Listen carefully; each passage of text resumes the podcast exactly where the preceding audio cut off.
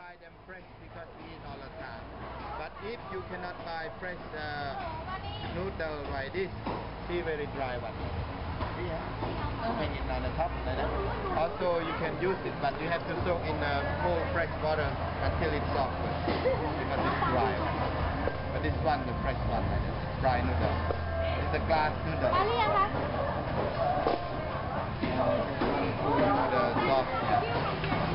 Most of uh, Asian food they use uh, monosodium glutamate in the food, you know, like stir fry, deep fry, salad or soup. Uh, MSG. So you cook today, you think it, how come the taste not the same as I always eat in the restaurant? Because the most they use is stir fry, fried noodle. Yeah. You you you maybe don't know the pure one. This is pure one. Pure one. No mix